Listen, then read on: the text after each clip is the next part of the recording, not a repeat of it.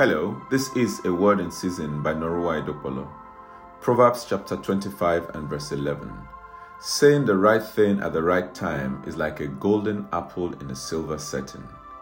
Yet another fox that has destroyed many homes is how we talk to each other. Do you speak with your spouse to edify, or are your words like arrows aimed for their jugular? The natural human instinct when angry is to speak to get the better of the other party. At such times, except for the fellow who is spirit controlled, your aim is to undermine the other party.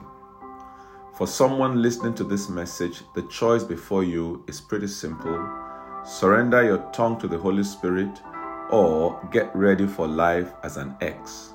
But let it be known to you that it was your tongue and not the will of God for you to become an ex. I pray that God would help you to tame your tongue. Shall we pray? I want you to say, Father, I surrender my tongue to you. Heal it, Lord, and sanctify it in Jesus' mighty name. Amen. Please remember to share this word. The Lord will bless you as you do so. And follow me, my YouTube channel, at a word in season underscore. God bless you.